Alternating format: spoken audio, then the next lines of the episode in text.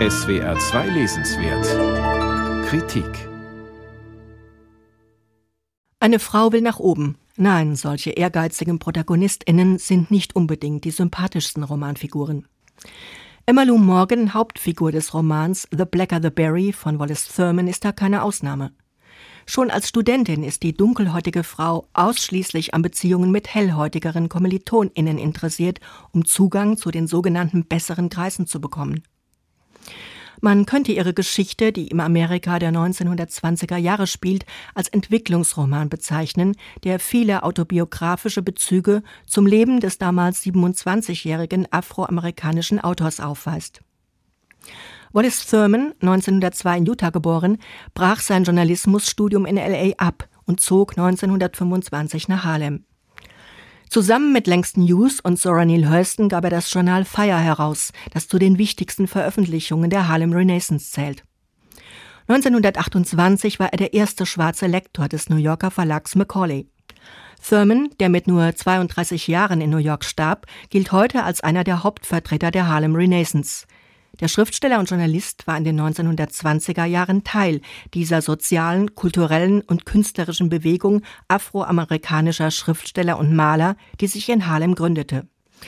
Thurmans Debütroman The Blacker the Berry, dessen Titel auf das afroamerikanische Sprichwort Je schwärzer die Frucht, desto süßer der Saft anspielt, erschien im Jahr 1929.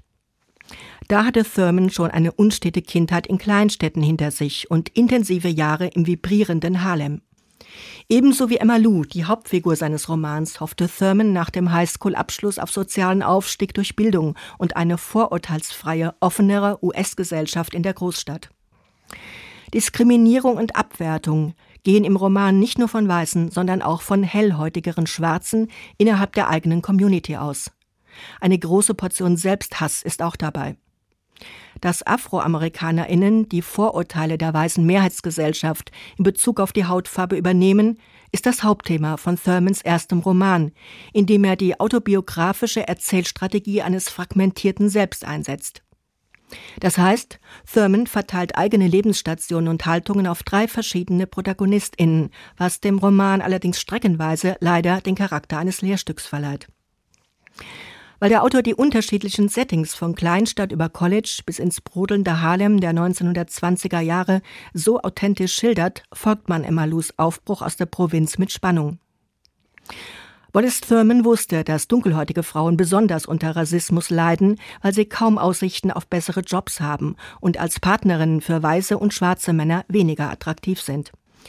Im Roman verliebt sich Emma Lou in den gewieften, hellhäutigeren Alva, der für einen anderen Teil von Thurmans Persönlichkeit steht. Denn der junge Schwarze ist alkoholabhängig. Er treibt durch die Nachtclubs in Harlem und nutzt seine Partnerinnen finanziell aus.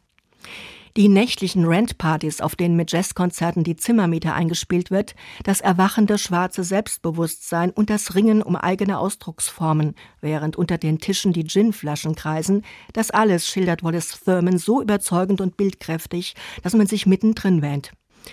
Etwas schematisch gerät jedoch die Handlung, wenn der Autor politische Botschaften vermitteln will. Selbstgewiss dozierend referiert etwa Partygast Walter Truman als drittes alter Ego des Autors über die Emanzipation der Schwarzen. So entsteht der Eindruck, dass Thurman seine Figuren nach festen Rollenvorgaben agieren lässt und ihnen wenig Raum für Entwicklung einräumt. Ein anderes Problem ist die Übersetzung. Nicht immer gelingt es Hetty Feilhauer, im Deutschen den richtigen Ton zu treffen. Wenn Emma Lou über einen Mann sinniert, er war ungebildet, und das turnte sie gründlich ab, favorisierte sie doch kluge Männer. Dann klaffen hier die Sprachebenen zu weit auseinander. Trotzdem ist der Roman wichtig. Als spannendes Zeitzeugnis für ein Jahrzehnt, das in der Black Literature neue Maßstäbe setzte, ist er auf jeden Fall empfehlenswert. Wallace Thurman, The Blacker the Berry, aus dem Amerikanischen von Hetty Feilhauer. Verlag Ebersbach und Simon, 22 Euro.